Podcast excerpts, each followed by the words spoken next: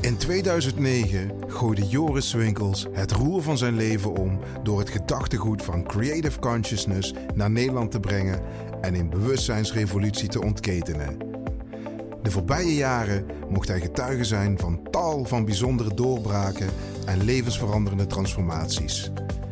In de podcast Bubbles nodigt hij mensen uit hun transformatieverhalen en hun inzichten met jullie te delen. Nou, Spannend, hè? Ja. ik zou zeggen, welkom in de podcast Bubbles. Dankjewel. Ja. Ehm Milan, eh, ze hebben net, eh, mensen hebben net een filmpje van jou gezien als ze op YouTube kijken. Mhm.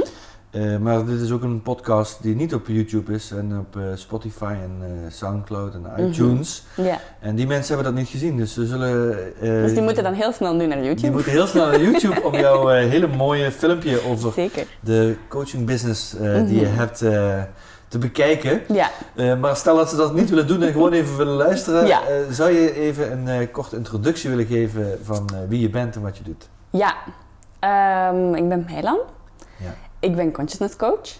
Dat moet ik leren om erbij te zeggen. Soms ben ik daar te bescheiden over. Ja. Ehm, wat dat ook relevant is, is dat ik blind ben. Mhm. Sinds een jaar of twintig ondertussen.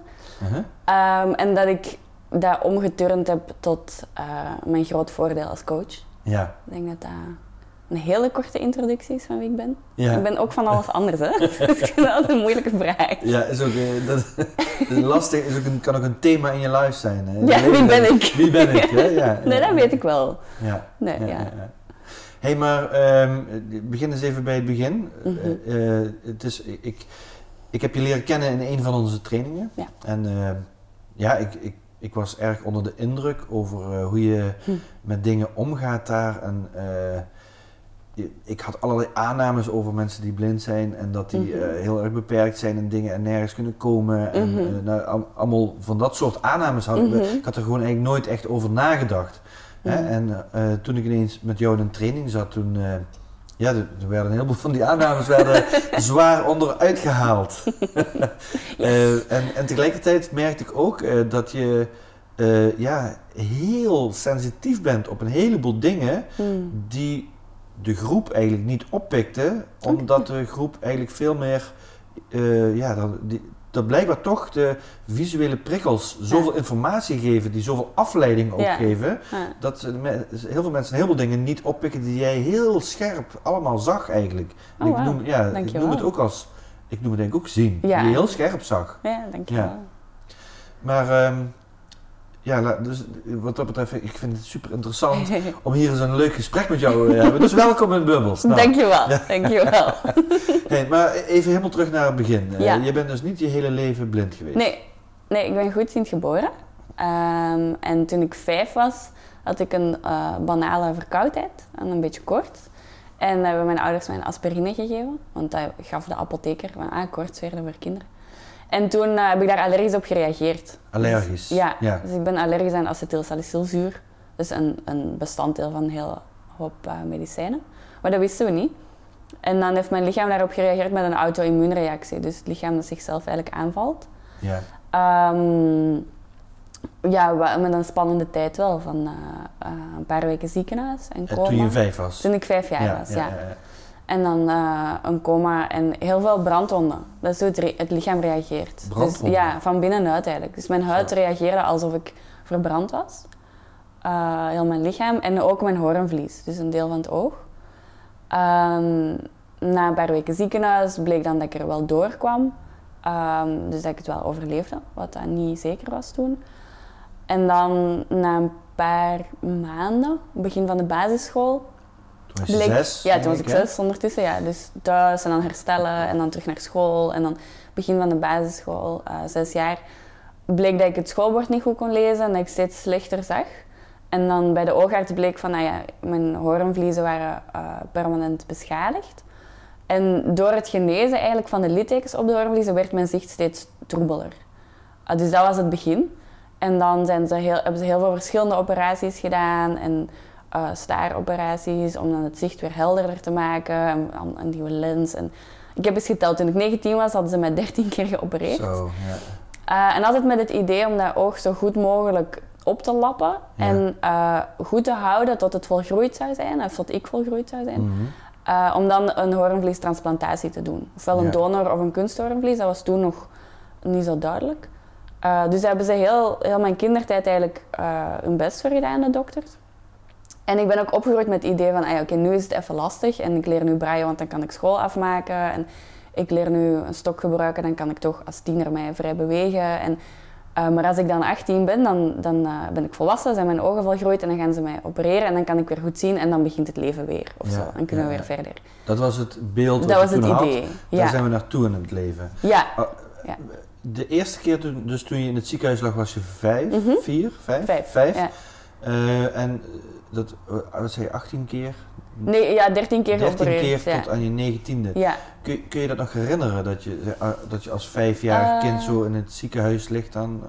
Heel vage herinneringen. Ehm, en ik moet ook zeggen, zoals dat gaat met herinneringen, mijn moeder heeft foto's gemaakt, heel veel foto's gemaakt toen ik in het ziekenhuis lag. Ja, En ik heb die als kind vaak gezien, dus dat mengt Ja. zich met echte herinneringen en foto's. ja, Maar eentje waarvan ik heel zeker ben, is, is mijn verjaardag. Mijn vijfde verjaardag was in het ziekenhuis.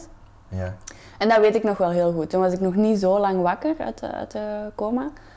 En zo, ja, echt een beetje...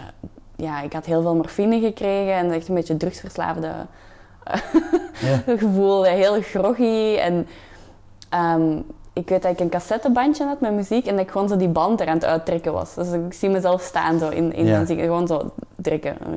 Verder niks. Ja. Eh, Dus heel, ja, heel veel medicijnen en al die dingen. Dus dat, dat is zo een, een herinnering dat ik nog heb als ik, eh, de dokters mij de eerste keer uit mijn bed kwamen halen en ik terug mocht proberen te lopen op de Ja. gang.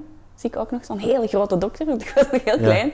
En zo witte, witte pantoffeltjes op Ja. de grond. En dan zo proberen terug te stappen en te kijken, van, oké, heeft ze nog haar evenwicht? En hoe- een soort van check-up van hoe gaat het er nu mee ja. na die paar weken slaap. Hey, en bleven je ouders dan eh, eh, ook slapen wel eens daar? Of was, hoe, hoe werkte ik dat? Ik eh? dat, mm, denk niet dat ze daar sliepen, want in het begin lag ik op intensive care, dus dat, Ja, dat mag dat niet. Aan het eind mis- misschien wel, maar dat weet ik eigenlijk niet. Ik weet wel dat ze een beurtrol hadden. Mijn ouders waren toen al gescheiden en ze hadden een, een, een goede beurtrol, goede afspraken gemaakt van wie wanneer en eh, al die dingen. Dat ja. weet ik nog wel. Eh, ik denk niet dat ze daar sliepen. Dat denk Nee. ik eigenlijk niet. Nee. Oké, dus het waren een heleboel operaties en een Ja. hele, een hele eh, last, ja, lastige tijd lijkt me. Dat, dat, Ja, het grappige is dat als kind zit je zo veerkrachtig. Hè? Dus ik, Ja. ik, ik merk ook dat ik was wel boos als kind van "Och, dit is vervelend en ik wil dit niet en waarom ik en al die dingen. Maar ik herinner me dat niet als echt een lastige periode. Het lastige kwam daarna. Als Ja. ik 16 was en als de dokters zeiden van ja, eh, we hebben toch ontdekt dat uw ogen toch te beschadigd zijn en de oogzenuw is ook beschadigd, dus we kunnen eigenlijk toch niet opereren. Dus het is eigenlijk dan toch voor altijd. Dat was lastig. ja, dat kan ik me voorstellen. Ja, dat, dat was eh, het moment dat volgens mij dan de wereld instortte. Of Hoe, eh, Ja, hoe dat klinkt zo dramatisch, hè, maar dat is wel zo. Ja. Nee, op zich, voor mij stortte niet heel de wereld in, maar wel mijn idee van mijn toekomst. Ja, Ik had een plan. Ik ging journalistiek studeren en dan ging ik de wereld rondreizen. En dan ging ik ook de vriendinnen die ik had die ook slechtziend waren, die ging ik dan begeleiden. En dan ging ik overal mee naartoe nemen. En ik ging autorijden en tennissen. En allemaal, ja, ik had een heel concreet plan. Ja, En heel veel beelden bij hoe mijn toekomst er zou uitzien, die allemaal niet meer eh matchten als bleek dat ik dan niet meer goed zou zien, als de operatie niet zou slagen. Dat, ja, dan moest ik ineens een heel nieuwe set van dromen maken. Wat ik op mijn 16 niet zomaar ineens kon. Dat heeft wel even geduurd. maar werkt dat dan zo dat je zeg maar, oké, deze dromen gaan niet door, ik moet een nieuwe set dromen maken? Eh, ja, dat kwam er nu zo net uit. En ik weet Ja. niet of dat zo werkt. Of, of ga je eigenlijk eerst een heel proces in om die dromen die je hebt... eh, Ja, ik heb een beetje de twee tegelijk gedaan. Ik, heb Mhm. als, ik heb als 16-jarige niet beslist van oké, nu moet ik even stilstaan, mijn oude dromen loslaten en een nieuwe maken. En ik ben lang doorgegaan. Eh, ik ben ook dezelfde studie gaan doen als dat ik wou doen in mijn, in mijn plan. En ik heb denk ik, ik heb lang verder gedaan op de logica van eh, nu ga ik alles doen wat zo dicht mogelijk bij mijn oude plan ligt. En nu ga Ja. ik zo hard mogelijk proberen om eigenlijk om niet blind te zijn. ja, ja, En alles doen wat het erop lijkt alsof ik niet blind zou zijn.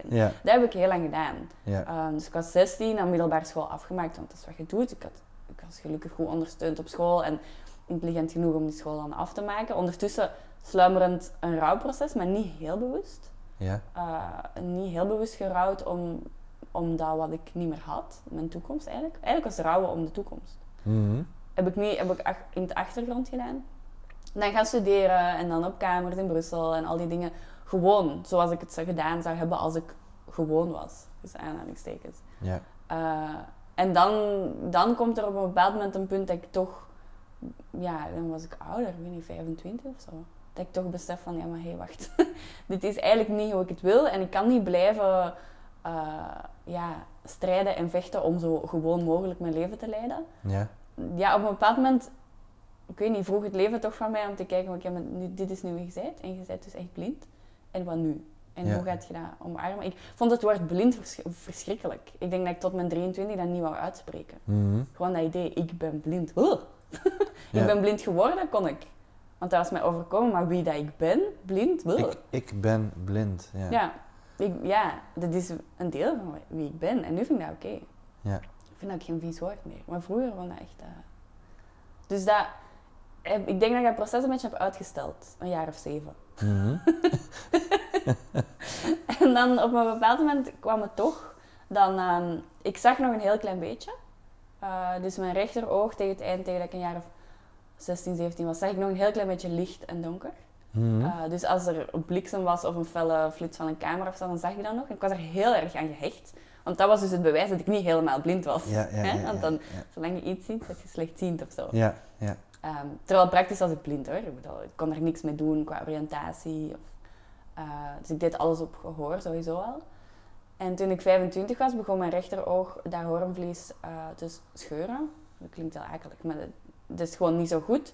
Eh, en dat kan ontstekingen geven dat op de hersenen kan slaan en zo. Dus dat moest, op een bepaald moment moesten dat mijn ogen vervangen door, oor- door, door oogprothese. Mhm. Dus kunstogen eigenlijk. Ehm, en dat was, dat is, als kind was dat altijd hetgeen, dat zo het doemscenario waar de oogartsen mij mee waarschuwden. Je moet goed je oogdruppels doen en goed je medicijnen nemen, want anders gaan we je ogen moeten... En dat was zo het allerergste wat er kon gebeuren. Oh. En toen was ik 25 en toen gebeurde dat. Ja. Eh, want anders ja, ging dat blijven ontsteken en ze konden me niet om de maand opereren om mijn oog op te lappen. Nee, dat ging nee, niet nee. mee. Dus dan was ik 25, eh, echt twee weken voor mijn 25e verjaardag heb ik beslist van oké, we gaan niet nog eens eh, dat oog herstellen. Ik kies voor de, voor de prothese, dus voor het kunstenoog. Mhm. Je hebt nu ook protheses. Ja. ja. Ja, dus uh, mensen nu zien, eh, nu ziet zijn twee oogprothesen. Dat is gewoon plastic. Ja. Ehm, Ja, dat is dat, we- ook een aanname wat ik ook niet wist. Ja, voilà. Eh, ja, dat, je ziet het niet. hier. nee, nee. het is eh, met de hand geschilderd. Ja. Ehm, ja, dus dan wat ik wist van, nu ga ik in een operatie en dan gaan ze eh, een oogprothese plaatsen en dan ga ik fysiek niks meer zien. Mhm. Dus dan dacht ik, dan wordt het donker. Want dat is een aanname dat ik heb over mensen die volledig blind zijn, dan is het donker. Eh, en toen werd ik geopereerd en kwam ik uit de operatie en toen besefte ik, ja, het klinkt een beetje wakko, maar dat ik meer zag dan ervoor. En dat ik voelde dat de ziekenhuiskamer, dat er licht was en dat ik voelde waar het raam was en dat mijn hoofd dan ook een beeld maakte van licht en dat ik hoorde waar iemand zat en dat mijn hoofd nog steeds het beeld maakte van dat silhouet en dat, dat ik niet kijk met mijn fysieke ogen. Oké, hoe, hoe werkt dat? Want Ja. dat is heel, ja, heel Ja, bijzonder. Ik heb geen idee hoe het werkt, maar ik Nee. kan alleen maar vertellen hoe ik, ik het ervaar. Is dat we zitten hier nu in een kamer en ik Ja. weet dat jij tegenover me zit, want ik hoor jou praten. Ja, ja. En ik weet dat we op een zetel zitten. En ik weet, de, de kleur is beschreven. Uh, en ik heb een, een, een idee van een silhouet van jou. Ja. Dus als ik de informatie krijg via mijn oren en via wat ik weet en wat ik voel enzovoort, dan maakt mijn hoofd een beeld van een grijze bank en jij zit erop. Ja. En weet ik veel, hier liggen de kussens, dat weet ik, want die heb ik daar net gevoeld. En, en er is een kamer. En, dus het is, het is informatie die binnenkomt via mijn oren, via wat ik weet, via wat ik voel. Mhm. En mijn hoofd maakt daar een beeld bij. Mhm. Zoals, ik denk een beetje dat als jij naar de radio luistert en je hoort een presentator die je nog nooit gezien hebt, dat er toch een bepaald beeld is. Ja, ja, ja. ja. Uh, en mijn hoofd is daar heel sterk in geworden. Dus ik maak heel de tijd beeld. Bij alles. Bij de minste informatie die binnenkomt, direct beeld. Mhm. Uh, van wat mensen beschrijven, van wat ik hoor. En dat deed mijn hoofd al toen ik nog een klein beetje licht zag en toen mijn ogen er nog waren. Mm, maar ik werd eigenlijk afgeleid door te proberen kijken. Mhm. Dus ik was heel erg bezig met, ah, zie ik nog ergens licht? En ah, dan Ja, is daar ja. waarschijnlijk het raam. En, waardoor die skill van mijn brein dat beeld maakt en dat dingen hoort en voelt en daarop baseert, heb ik niet echt gebruikt in Mhm. al die tijd. En toen kon ik ineens niet meer zien, want was, werden mijn ogen vervangen. En ineens, alsof ik zo door een tunneltje keek van wat zie ik nog? Mhm. En dat was dan weg. En dan ineens werd het zo een, heel, een, een 360. Ging het open? Ja. Dus ik, ik was zo bang van, oké, dit is het ergste wat er mij kan gebeuren. Ja. Ik heb dan in een cc-training eh, dat idee gewisseld van, oké, als dit het ergste is dat er kan gebeuren, zou ik ook kunnen kiezen om er naar te kijken als, oké, misschien is dit wel een heel bijzondere dag. En ik kwam uit de operatie en dat was mijn ervaring van, wow. Ergens zijn de, ik weet niet hoe, niet mijn fysieke ogen, maar dan de andere ogen veel verder open gegaan of zo. Ja. Door de operatie. En ik vind het zelf nog altijd een beetje wel, huh, waar heeft het over als ik mezelf hoor praten? Maar ik kan niet anders zeggen dan dat dat mijn, mijn ervaring was. En als Ja. ik dan de weken daarna op straat liep, dan, eh, dan hoorde ik waar de paaltjes op de stoeprand stonden. En dan hoor ik hoorde veel meer. Hm. Toch nog. Omdat ik toch nog aan dat mini, mini beetje zicht zo fel had vastgehouden, Ja, ja, ja. dat ik niet open stond voor de andere dingen. Ja. ja, je aandacht gaat daar dan zo naartoe. En die aandacht is niet vrij voor andere dingen Ja. waar te nemen. En mensen zeiden altijd, ah ja, maar omdat je dan zo slecht ziet of omdat je blind bent, dan, dan zult je wel beter horen. En ik dacht, ja, ik hoor inderdaad al wel een stuk beter dan mensen die 100% goed kunnen zien. Maar ik was mij pas bewust van, van welk stuk dat ik nog onbeluisterd liet. Mhm. Toen dat laatste beetje zicht afgenomen werd. En ook omdat ik daar, ik was er zo aan gehecht. Dat was zo belangrijk voor mij. Ja, ja, Bu- Buiten proportioneel, hè, want ik kon daar praktisch niks mee doen. ja. Het was alleen maar het idee van, oh, ik zie nog licht. Ja, ja. Daar ging zoveel energie en zoveel focus naartoe, dat ik echt vergat wat er, wat er daarnaast nog was. Ja. Dus hij heeft mij wel echt getoond van het ergste dat ik dacht dat, of hetgeen dat ik dacht dat het ergste was dat er kon gebeuren, is echt het beste geweest dat er kon gebeuren op dat moment. Ja. Dus het laatste beetje zicht verliezen was echt een- een Wie had dat gedacht? Ja, ik niet. Nee, nee, nee, ik ook niet. Ja. hey, ehm, hoe, hoe is dat proces gegaan van de verwerking eigenlijk Mm. van eh, ja, dat nieuwe leven? Mhm. Goh, ik denk dat ik, dat ik mijn tijd nodig heb gehad om heel koppig te blijven vasthouden aan ik ga zo normaal mogelijk zijn, ik Ja. ga zo niet blind mogelijk zijn. Precies, ja. ja. En ik heb, dat, ik heb dat proces lang gerokken. Hè. Ik zei een jaar of zeven. Eh, ik heb ja, tot als ik 25 was, tot aan die operatie die ik net beschreven heb.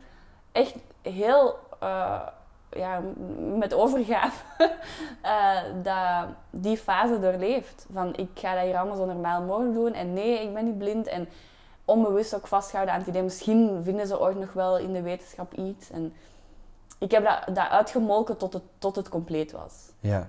En ik ben uh, als enige in mijn, bed- in mijn derde bachelorjaar aan de universiteit, als enige uh, mijn stage in het buitenland gedaan, in Amsterdam.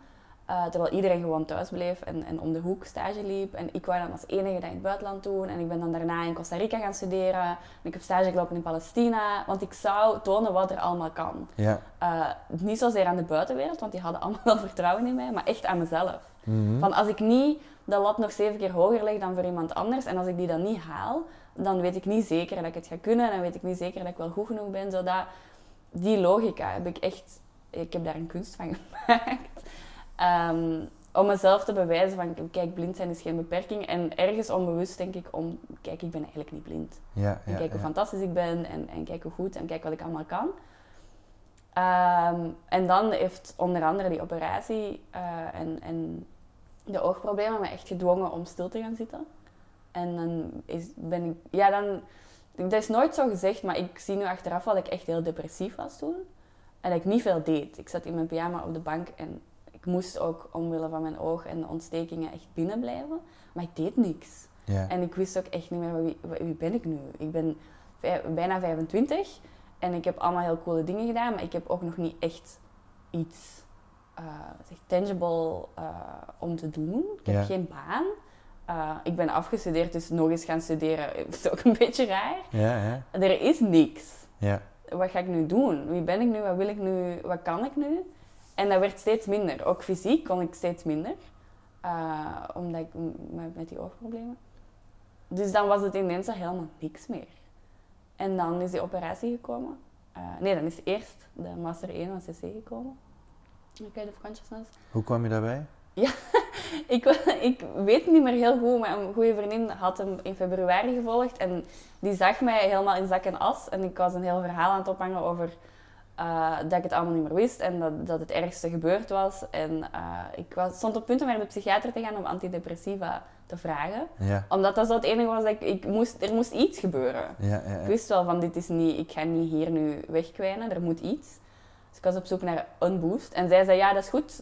dat doe maar. Ja? Maar ga maar eerst even een training volgen die ik een paar weken geleden Ja. heb gevolgd. Dan kun je daarna altijd nog naar de psychiater. Ja, Ik dacht, ja, pff, ik heb toch niks beter te doen. ja, Dus ik had geen idee. En ik weet dat ik tegen mijn huisgenoot woensdagavond zei, ik ga weg morgen en ik kom zondagavond terug en ik heb geen idee wat ik ga doen. ja. Maar een vriendin heeft gezegd dat dat goed is voor mij. Eh, dus ja, we zien wel.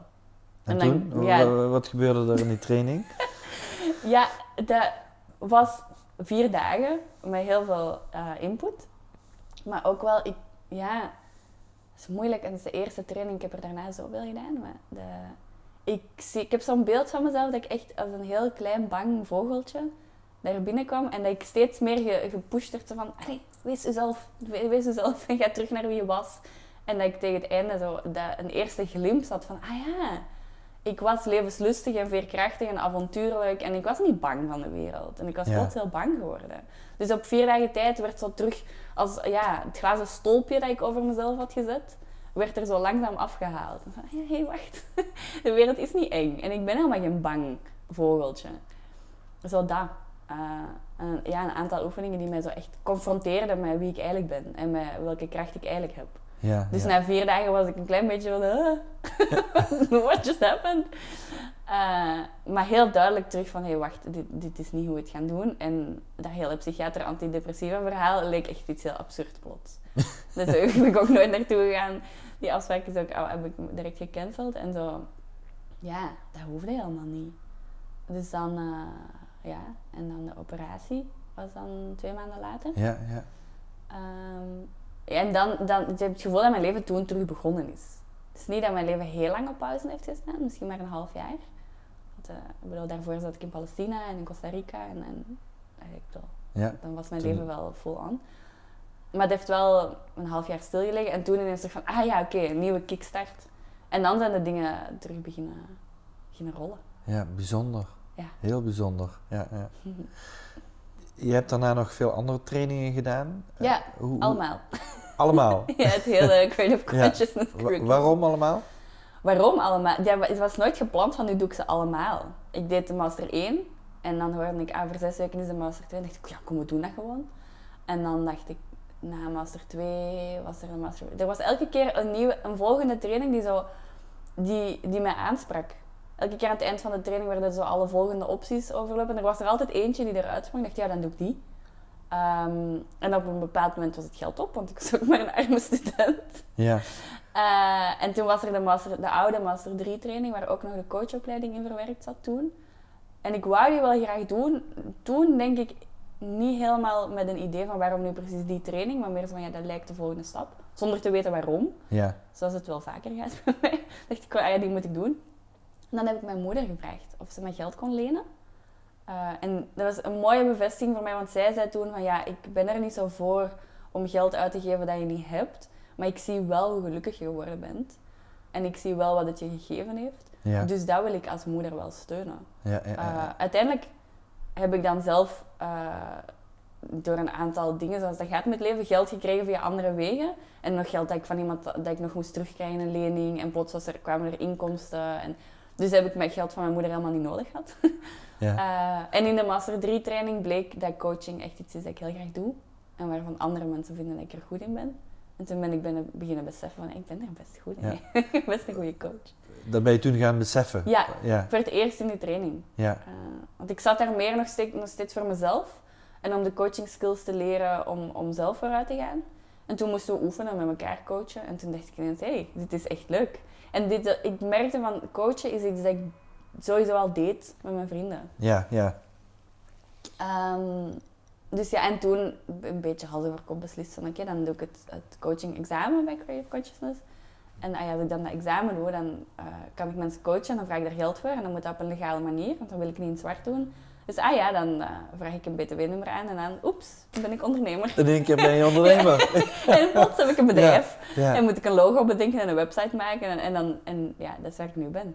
Ja. Dus nu ben ik eh, coach. Ja, heel bijzonder verhaal. eh. ja, ja, ja. Hey, en als je nu terugreflecteert over deze periode, van, Mhm. ehm, wat, wat mis je het meeste ja, van het leven voordat je blind werd en Mhm. nu? Dus dat ik het meeste mis, Ja, eh, of wat, wat- waarom ik het liefst zou willen zien dan Ja. eigenlijk. Hmm. Ja, dat is, dat, is, eh, dat is eigenlijk het enige. Er waren vroeger heel veel dingen. Heel veel dingen en dan is dit makkelijker en dat makkelijker en dan kun je zus en dan kun je zo. En die lijst is heel kort geworden. Wat ik echt oprecht mis is autorijden. Aha. Ik denk dat ik echt een auto-junkie zou zijn. Ja, En eh, vanuit mijn auto zou leven en overal naartoe zou rijden. En ik ben nu afhankelijk van het openbaar vervoer en dat gaat, maar dat is toch vervelend. ja, ja. Dus autorijden mis ik, om het praktische. En ehm, ik begin beelden te missen. Want ik heb een heel visueel hoofd. En dus ik kan me heel veel dingen inbeelden. En ik ken heel het kleurenpalet, kan ik zo voor de geest halen. Maar dat begint wel te vervagen. Ja, Dus als we op vakantie zijn en zo echt een mooi uitzicht of een mooie zonsondergang of zo, dan begin, Ja. begin dat te voelen zo in mijn hart. Van, oh, dat is Ja. jammer. ja, ja, ja, ja. Ehm, maar dat overweegt niet meer. ja, Dus ja, praktische dingen zo, ja, gewoon echt autorijden. ja. Dat is het grootste. En omgedraaid, wat, wat is het mooiste eigenlijk wat er is opengegaan door Hmm. je blindheid? Dat, heel veel. en dat meen ik echt. Dat kon ik vroeger, als mensen dat zeiden, dacht ik, bullshit. Zo dat hele ding van elk voordeel op zijn nadeel, dat vond ik onzin. Of eigenlijk nadeel op zijn voordeel. Ja, Ehm, vond ik onzin. Maar nu meen ik dat. Heel veel dingen. Wat ik denk dat de bottomline is, is eigenlijk echt verbinding. Overal waar ik ga, moet ik in contact gaan met mensen.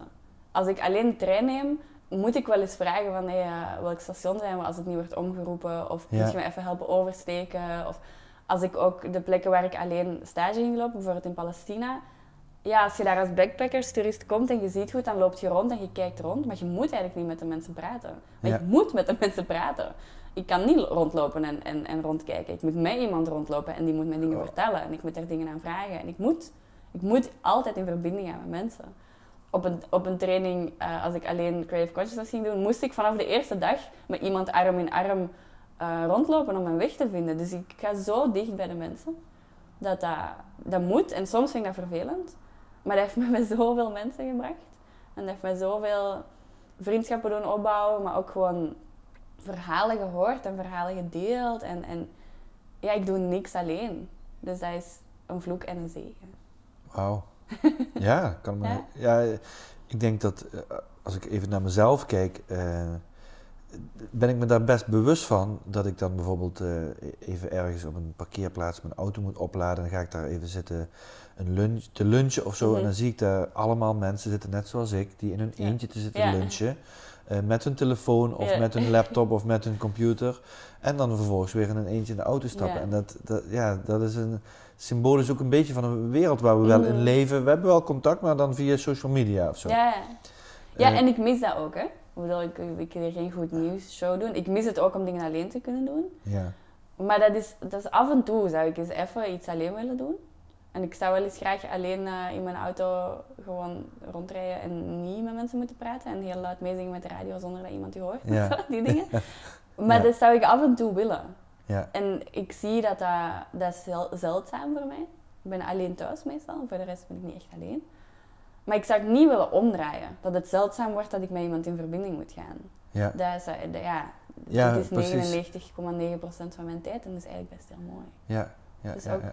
Het is ook fijn voor mij dat je dat vraagt, dat ik dat nog eens benoem. Want soms, soms vergeet ik ook hoe fijn dat, dat is. Dan is het alleen maar, ah, ik wil dingen alleen doen en ah, overal mensen, en, ah, laat me toch gerust. Ja. Maar eigenlijk is de waarheid wel dichter bij wat ik net zei. Van, dat, dat ik in verbinding moet gaan en dus al die verbindingen heb.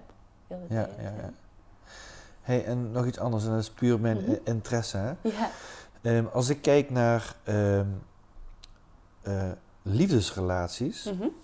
dan, dan heb ik daar een heel proces doorlopen uh, in de laatste jaren in, in de bewustwording. Mhm. Omdat vroeger werd ik alleen maar uh, aangetrokken tot uh, mensen die ook matchten met mijn identiteit. Dus het mhm. moest bepaalde haarkleur hebben, bepaalde lengte, liefst de voorkeur voor bepaalde soort schoenen. en zo, weet je, maar, dat, maar dat had verder allemaal niks te maken met wie dat die persoon was. Mm -hmm. Gewoon een identiteitplaatje. Ja. in die bewustwording ben ik uh, veel meer ook open gaan staan voor het, het mens en het contact met de mhm. persoon die erachter zit. En uh, daar ben ik op een moment uh, op een punt gekomen van ja, ik kan eigenlijk bijna verliefd worden op iedereen eigenlijk. Mhm. Want het zijn, iedereen is een heel mooi mens. Mm en eh, dat heb ik ook gedaan, uh, zeg maar, om relaties aan te gaan met mensen die helemaal niet matchten met mijn identiteitsplaatje, waar ik vroeger door getriggerd werd. Mhm. Nou, dat, dat werkte goed zolang als ik me goed voelde. Maar als ik me niet meer goed voelde en ik terug op mijn identiteit viel, dan in één keer dacht ik van, what the fuck? wat, wat, dacht, wat dacht jij? Nee.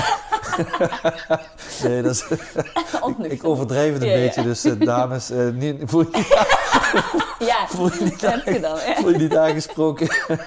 nee, maar, maar, maar dat, wel, ja, dat is wel een dynamiek zeg maar, die ik uh, in mezelf zie.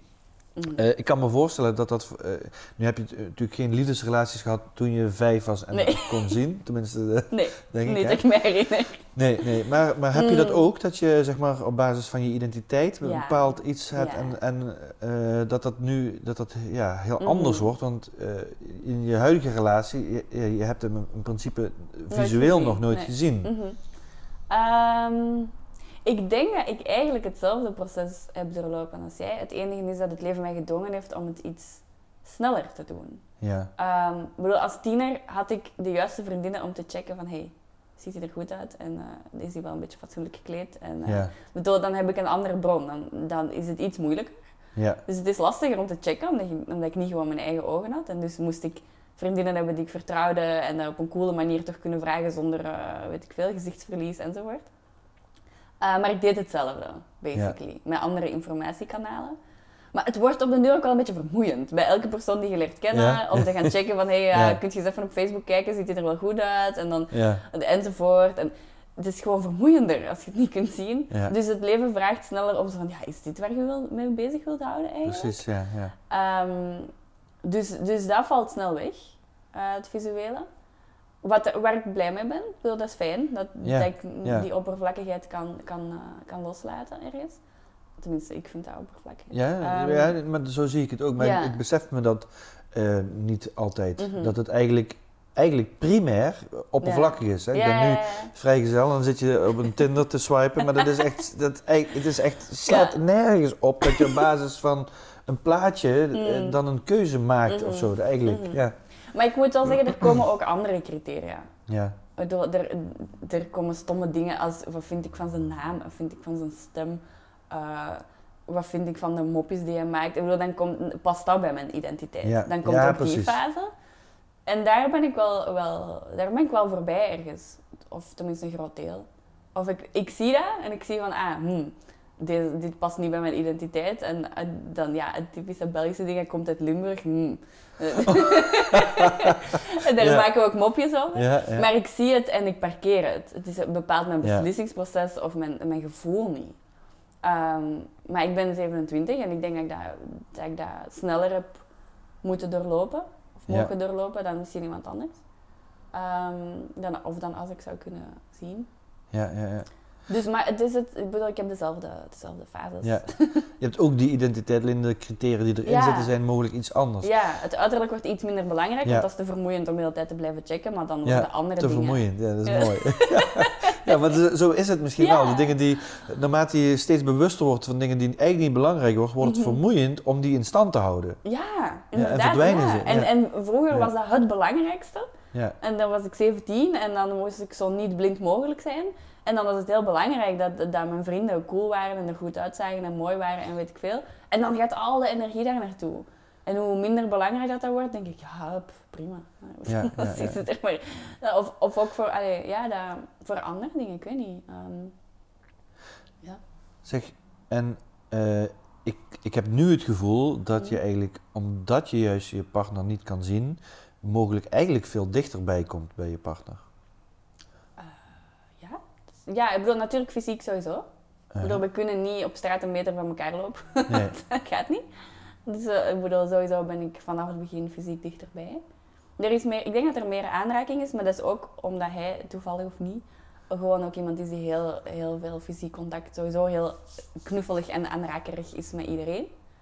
Uh, dus dat is misschien gewoon een mooie match. Um, maar ik merk ook, en dat is ook een, een, een, een, een gevolg denk ik van het feit dat ik blind ben en wat ik zei van ik kom heel dicht bij mensen, dat ik soms ook dat mijn, mijn lichaam en mijn systeem een soort van overload heeft. Van oké, laat me nu allemaal met rust en stop met me aan te raken en Ja. stop met zo dichtbij te komen. En ik moet altijd overal dicht bij iedereen en op de trein zitten mensen maar aan mijn arm en onder mijn oksel te trekken om me overal mee naartoe te slepen, willen of niet. En Ja, zo. ja. Dus er is ook een soort van, ga allemaal weg. Ja.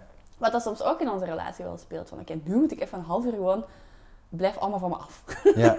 Ehm, Ja, ja, dat je je eigen space hebt. Ja, ja, ja. En eh, omdat die sneller eh, invaded wordt dan bij iemand anders. ja. En dat merk ik wel. Dat als mensen iemand zien op straat met een stok, met een witte stok, dan zien ze mij. En dan, dan in de plaats van op een normale Belgische afstand te vragen, hey, kan ik je helpen? Komen mensen heel snel aanraken of ze met hun hand rond mijn middel of hebben ze mijn arm al vast, nog voor ze iets gevraagd hebben.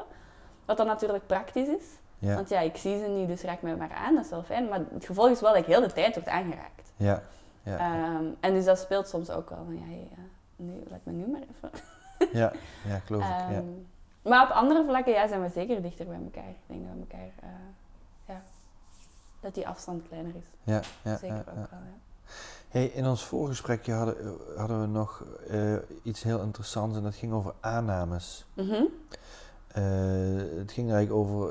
Het startte dat, dat ik een heleboel aannames had over eh, Ja. iemand die blind is. Gewoon, omdat je, dat, je denkt er niet bewust over na, maar Mhm. goed, je hè, komt in aanraking soms eh, met iemand die blind is. En vervolgens bouw je daar je eigen Ja. aannames over. Ja. Van dat leven zal er wel zo uitzien of zo uitzien. En dat Of als ik blind zou worden, dan zou dan ik dit zou dit ik allemaal eh, niet. inderdaad in mijn huiskamertje zitten en that's it. Ja. Zo, hè? En eh, die aannames die werden toen eh, redelijk onderuit gehaald. eh. Ehm, eh, ja, Ja. je hebt ook aannames. ja. ja, dat zei ik toen in ons voorgesprek ook. ja. Van, ja, al die aannames die jij hebt over het leven als blinde persoon is dus en zo, en dan kan ik dit niet of dan moet het waarschijnlijk zo. Ik heb die ook allemaal. En het is niet dat, ik- dat het verschil tussen jou en mij is dat ik blind geworden ben en dus geen aannames meer heb, maar ik Nee. heb gewoon, ik word heel de tijd getest eh, hoe erg ik aan mijn aannames wil vasthouden. Of ik heb geleerd om mijn aannames te testen. En ik denk ook van, ah ja, als ik blind ben, dan kan ik dat niet. Maar dan kom je heel- op heel weinig plaatsen. En ik denk dat mijn, mijn wil om, om het leven te, te proeven en te ruiken en te doen en te ervaren, mij elke keer dwingt om te testen, is dit eigenlijk wel waar? Kan dit niet? Ja, Ik, ik denk dat ik waarschijnlijk ook ooit de aanname had, ja, als ik blind ben, dan kan ik niet surfen. Ja, Want surfen, daar moet je de golven voor kunnen zien en dat is heel ver en dan moet je reizen enzovoort. En ja, op een bepaald moment heb ik besloten, hé, laten we dat eens testen, volgens mij kan dat wel. En nu ga ik heel vaak surfen, bijvoorbeeld.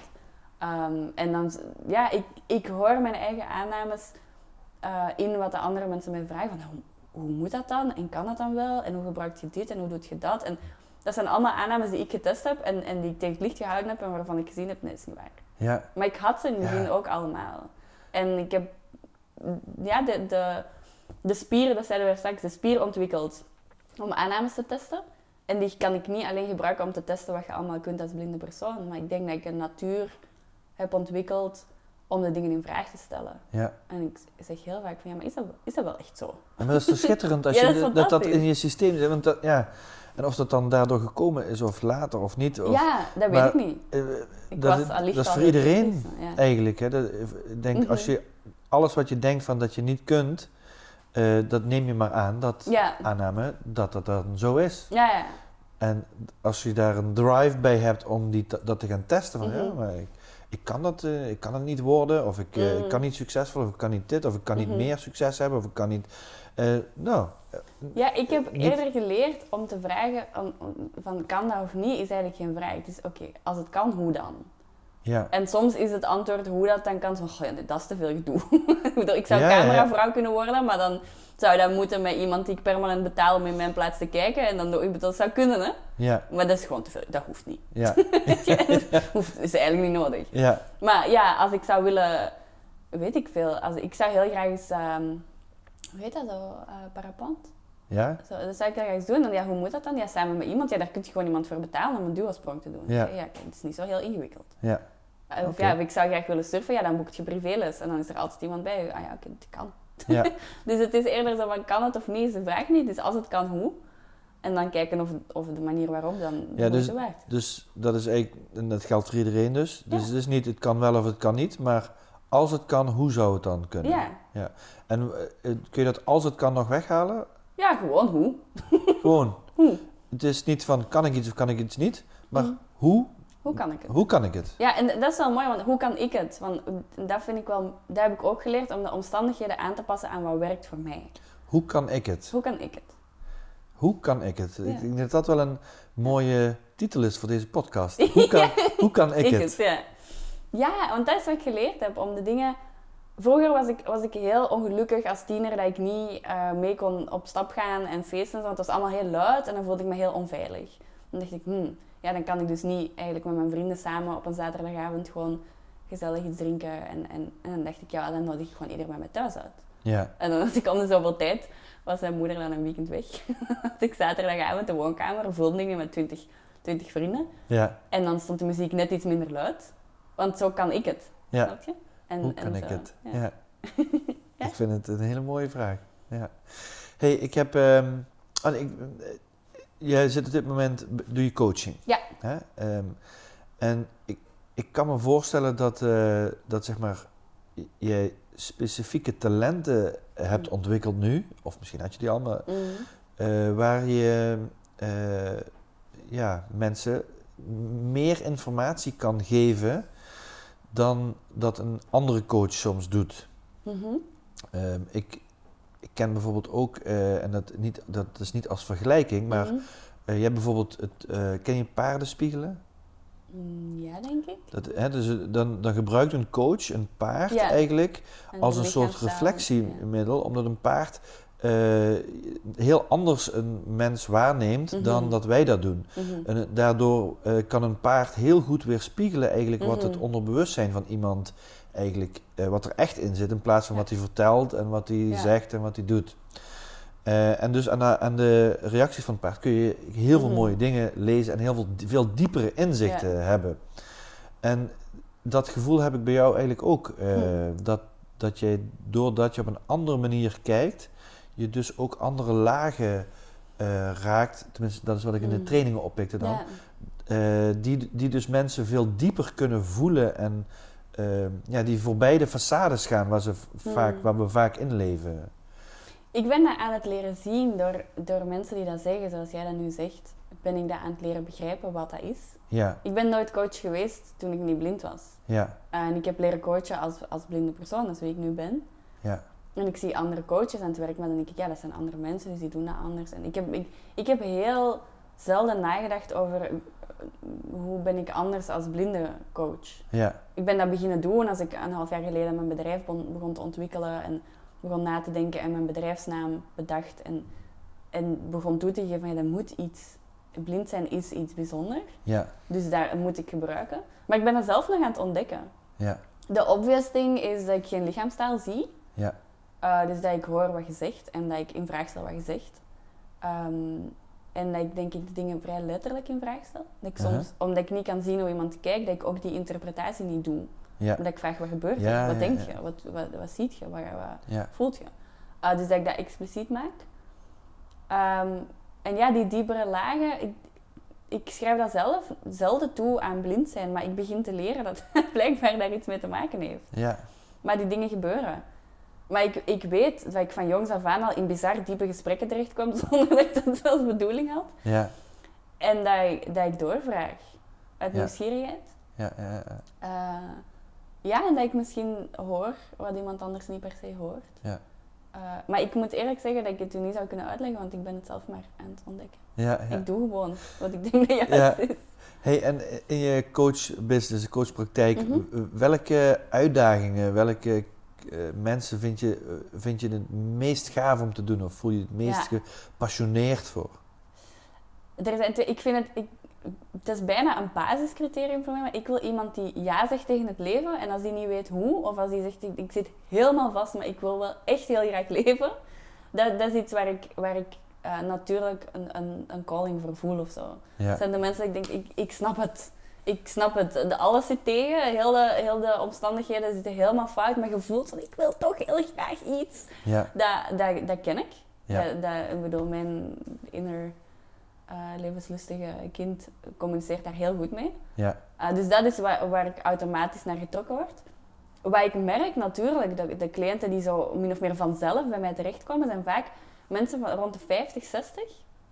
Wat dat mij heel zenuwachtig maakt in het begin. Want wie ben ik? Ik was 26. Ja. Ondertussen ben ik 27. Wat ga ik iemand van 65 vertellen? Ja. Godsnaam. Maar het leuke is dat ik zie dat ik, heb- ik heb die niks te vertellen. Ik heb heel veel vragen te stellen, maar ik vertel niks. Ja. Ik ben gewoon heel nieuwsgierig. En, en, eh, en ik heb zelf een aantal watertjes doorzwommen in dit korte leven. Ehm, en dat kan ik delen. Ja. Vanuit een, een naïviteit, denk ik, en een nieuwsgierigheid. Ehm, maar dus dan merk ik dat het vaak mensen zijn die twee of drie keer mijn leeftijd zijn, eh, die bij mij terechtkomen. En, en waar wij blijkbaar in een gek, ongewoon duo eh, iets uit te zoeken hebben. Ja. Wauw. ja, dat vind ik heel Ja, leuk. ja. Maar ik vind het prima om met jonge mensen te werken ook. Hè. Ja, ja, ja, ja. Maar dat merk ik gewoon, Ja. want dat is wat er automatisch bij mij terechtkomt. Ja. Dan zeggen andere mensen, ja, er is een soort van wijsheid die door mij spreekt. Ja, Eh, en ik denk dat omdat ik zo jong ben, dat ik daar ook niet afrem of zo. ja, ja. Dan denk ik van ja, ik zeg ook maar wat ik denk. Hè. ja, ja. Hey, in de Bubbles podcast heb ik drie bubbels Mhm. vragen. En de eerste bubbel, eh, die gaat over dat wij als mensen in bubbels zitten. Ja. En die bubbels, dit zijn die aannames en de overtuigingen over Mhm. hoe dat het leven in elkaar zit. Ehm, en dat we dingen niet kunnen en dat dingen op een bepaalde manier zo zijn. Mhm. En door transformatie of door gebe- ernstige gebeurtenissen of door ongevallen of eh, wordt zo'n bubbel soms doorgeprikt. Mhm. En in één keer blijkt, wow, eh, dit, is, dit klopt helemaal niet. Er, eh, dan gaat de wereld weer open. Ja, Wat, wat is voor jou, als je terugkijkt, de grootste bubbel geweest? Of een van de grootste bubbels geweest waar je in zat? ja, ik denk dat ik er een aantal al gezegd heb. Ja, Eh, maar een, een, een dat ik nog niet gezegd heb, die voor mij heel belangrijk is. Ik, had, ik zat in de bubbel in het idee van, ik had of blind kunnen zijn of niet. En dat waren de twee opties. En ik heb heel lang in het idee gehad van, ik heb zo dit ene perfecte leven gemist. Ik heb ergens toen ik vijf was de afslag gemist naar het leven om goed te zien en dat was perfect geweest. ja, En dan was ik even slim als ik nu was, maar dan kon ik ook nog zien, dus dan was ik echt helemaal geniaal. ja, dat idee. ja, Ehm, en die, ik heb die op een bepaald moment zelf doorprikt door te zien van ja, dat is, dat is een van de miljoenen mogelijkheden geweest. Maar ik had Ja. evengoed een roze pony op een regenboog kunnen zijn en daar besteed ik helemaal niet zoveel aandacht aan. ja, ja, Dus dat die bubbel van één keuze, 22 jaar geleden, heeft nu heel mijn leven bepaald. ja, Terwijl ik nu uit die bubbel kijk en zie van ja, elke keuze opnieuw sluit heel veel miljoenen mogelijkheden uit en, en opent er 7000 miljoen opnieuw. Ik bedoel, dus Elke keuze, elke, keuze. ja. Elke keuze Oh, jee. opnieuw. En als, ik, ben, ik ben blijven hangen aan dat ene punt toen ik vijf was en allergisch of niet. Ja, En de eh, reactie op de medicijnen of niet. Maar dat is zo één minieme optie tussen al die duizenden keuzes. Dus ik had echt heel veel parallele levens kunnen hebben. Maar dat heeft Ja. niet zo heel veel zin om daar Nee. zoveel mee bezig te Nee. zijn. Dus dat, wauw, mooi. Ja. ja. De tweede vraag die gaat over bubbly energy. Mhm. Ja. Die gaat over het levensenergie. En ik, hoor jou, ik hoor jou regelmatig zeggen van ik wil leven. Ja! Maar, eh, zijn er specifieke dingen die je doet waar mensen eh, wat mee kunnen? Mm. Een voorbeeld kunnen hebben of een idee? Van, wat doe jij om, om bubbelig, eh, bubbly bubbelen? te blijven? ja. Goh, reizen, sowieso. Reizen, ja. Ehm, reizen om gewoon zo perspectief te verbreden en nieuwsgierigheid te blijven aanwakkeren. ja, Ik denk dat mijn nieuwsgierigheid de grootste bron is van, van bubbly energy op dit moment. ja, Wat kan er nog? Wat is er nog mogelijk? Wat gaat hij nu zeggen? Wat gaat er nu gebeuren? Waar gaan we nu terechtkomen? ja, Uh, als we nu de trein gemist hebben, waarom zou dat zijn? ja. Zo dat, dat, maakt, dat maakt mij heel bubbly. Nieuwsgierigheid. Nieuwsgierigheid. En dankbaarheid. Dat is het andere dat ehm, Gert en ik, mijn mijn partner en ik, elke avond zeggen wij, waar, waar ben je dankbaar voor vandaag? En dan Ja. maken we een lijstje van alle dingen waar we dankbaar voor zijn. Eh, en dat maakt mij ook heel blij. Ja. Wauw, mooi. Ja. mooi ja. Hey, en de laatste afsluitende vraag, Mhm. die, is, eh, die gaat over eh, het proosten met bubbels. Ja. Die gaat over terugkijken van waar ben jij nu het meest trots op van jezelf? Ik ben, ik ben trots op heel veel dingen. Ehm goh. Oké, maximaal drie dan. Oké. ik ben heel trots op de manier waarop ik ondernemer ben. Ja. Het is redelijk onorthodox. Ik ben niet bezig met is het winstgevend of niet en hoe moet het nu. En, maar alles is, groeit heel organisch. En ook mijn logo en mijn website en het filmpje dat mensen op YouTube kunnen zien. Dat is allemaal zo vanzelf organisch gegroeid vanuit... Ik volg van what does make me feel alive. En als ik mij er levendig bij voel, dan is het juist. En dat, daarom, ik ben daar trots op. Ehm, ook, dat is misschien het tweede ding dan, als Ja. ik drie mag. Ja? Ehm, dat ik consequent kies om veiligheid eh, niet te laten primeren over eh, levendigheid. Veiligheid over levendigheid. Ja. Levendigheid over Ja, veiligheid. dus veiligheid primeert niet. En ik, ik Ja. kies bewust om veiligheid los te laten. Financieel door ondernemer te worden, heb ik de veiligheid van spaargeld losgelaten. Ik laat de veiligheid los van, van kan ik dit wel, hoe moet dit, ja maar ik ben blind en bla, bla, bla. De veiligheid van de aannames over wat er allemaal niet kan. Ja, De veiligheid van in een, een, een nieuwe relatie te stappen, ehm, van in de oude te blijven. Dus ik, altijd, ik zoek naar wat, wat geeft mij een levendig gevoel. En als dat onveilig is, dan is dat oké. ja, En dus dat, dat, dat is een levenswijze geworden voor mij. Ja. Dus ik laat veiligheid niet primeren. ja. Oei, nu mag ik nog een derde ook. Ja, ja. Nu, Ehm, goh, de- ik ben ook heel trots dat ik mezelf heb uitgenodigd voor je podcast. en dat ik Ja. dacht, hey, ik heb ook wel iets te vertellen. Ik wil ook wel eens met Joris babbelen. En dan Ja. stuur ik gewoon een bericht. dat vind ik helemaal super. Nou, mag ik jou bedanken voor deze mooie podcast. Dankjewel, Ja. graag gedaan. Ben jij ook toe aan een bruisender leven of een bubbelende business en denk dat Joris daarin kan helpen? Bezoek dan onze website. Neem contact op via www.bubbles.cc. Tot de volgende bubbels.